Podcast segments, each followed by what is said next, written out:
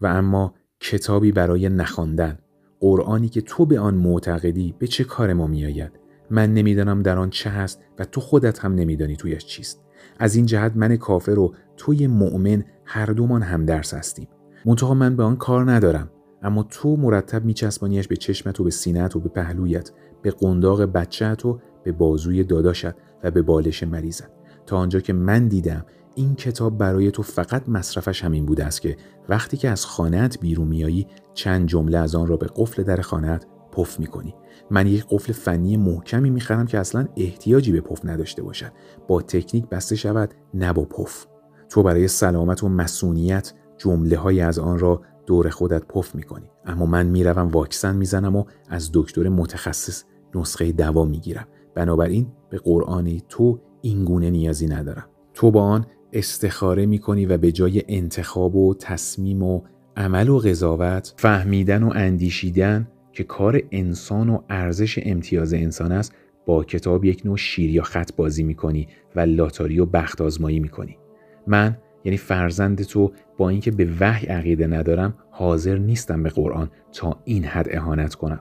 به هر حال یک کتاب است. با آن بازی نمی کنم به عقل هم اهانت نمی کنم من به کمک علم و پرورش ذهن و آگاهی و شعور تحقیق و مشورت و مراجعه به افراد مطلع و متخصص عقلم را به کار می اندازم منطقی می اندیشم که اگر هم روزی معتقد شدم که قرآن تو کتاب هدایت است آن را می‌خوانم تا با اندیشیدن و فهمیدن نوشته های آن راه خوب و بد و متوسط را در زندگی پیدا کنم نه با استخاره.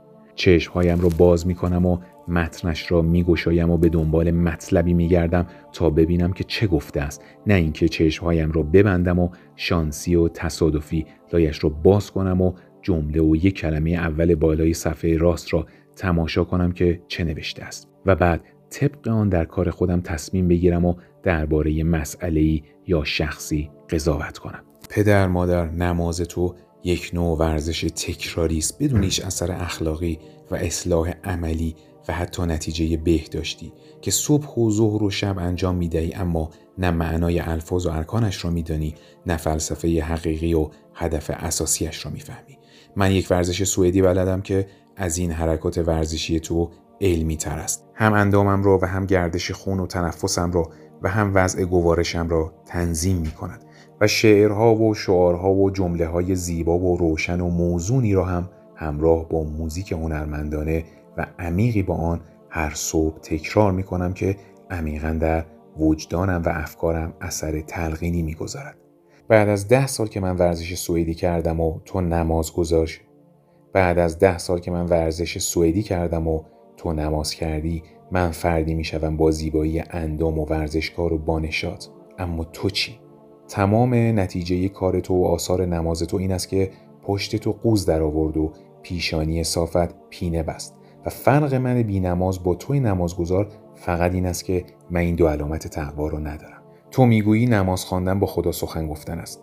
تصورش را بکن کسی با مخاطبی مشغول حرف زدن باشد اما خودش نفهمد که دارد چه می‌گوید. فقط تمام کوششش این باشد که با دقت و وسواسی مسحک الفاظ و حروف را از مخارج اصلیش صادر کند.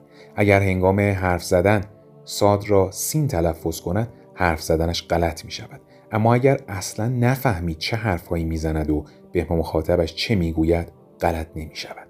من در تمام تاریخ بشر شماها را دیدم که با التماس و اصرار و اخلاص دارید از کسی چیزی یا چیزهایی طلب می کنید اما نمی‌دانید آنچه می خواهید چیست.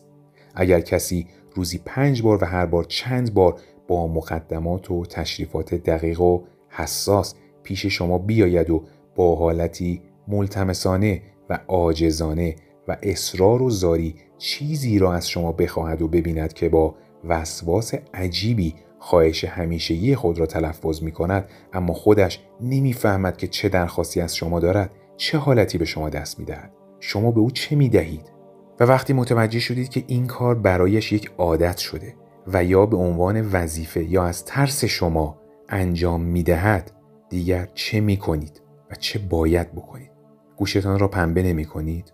اگر خدا از آدم خیلی بیشعور بدش می آید همان رکعت اول از درگاه خود بیرونش میاندازد و پرتش می‌کنند توی بدترین جاهای دنیای سوم تا در چنگ استعمار همچون چهار پایان زبان بسته نجیب بار بکشد و خار هم نخورد و شکر خدا کند و در آرزوی بهشت آخرت در دوزخ دنیا زندگی کند و در لهیب آتش ذلت و جهل و فقر خود ابو لحب باشد.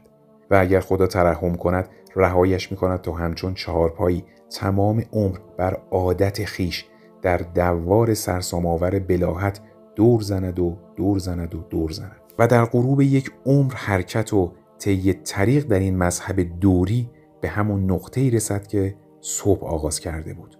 کجایی پدر مؤمن من مادر مقدس من؟ وای بر شما نمازگزارانی که سخت غافلید و از نماز نیز غافلید. در خیالتان خدای آسمان را نماز می‌برید و در عمل بودهای قرن خداوندان زمین را. بودهایی را که دیگر مجسمه های ساده و عاجز عصر ابراهیم و سرزمین محمد نیستند. و اما روزه تو عبارت بود از تغییرات وقت شام و خب من تغییر ندادم.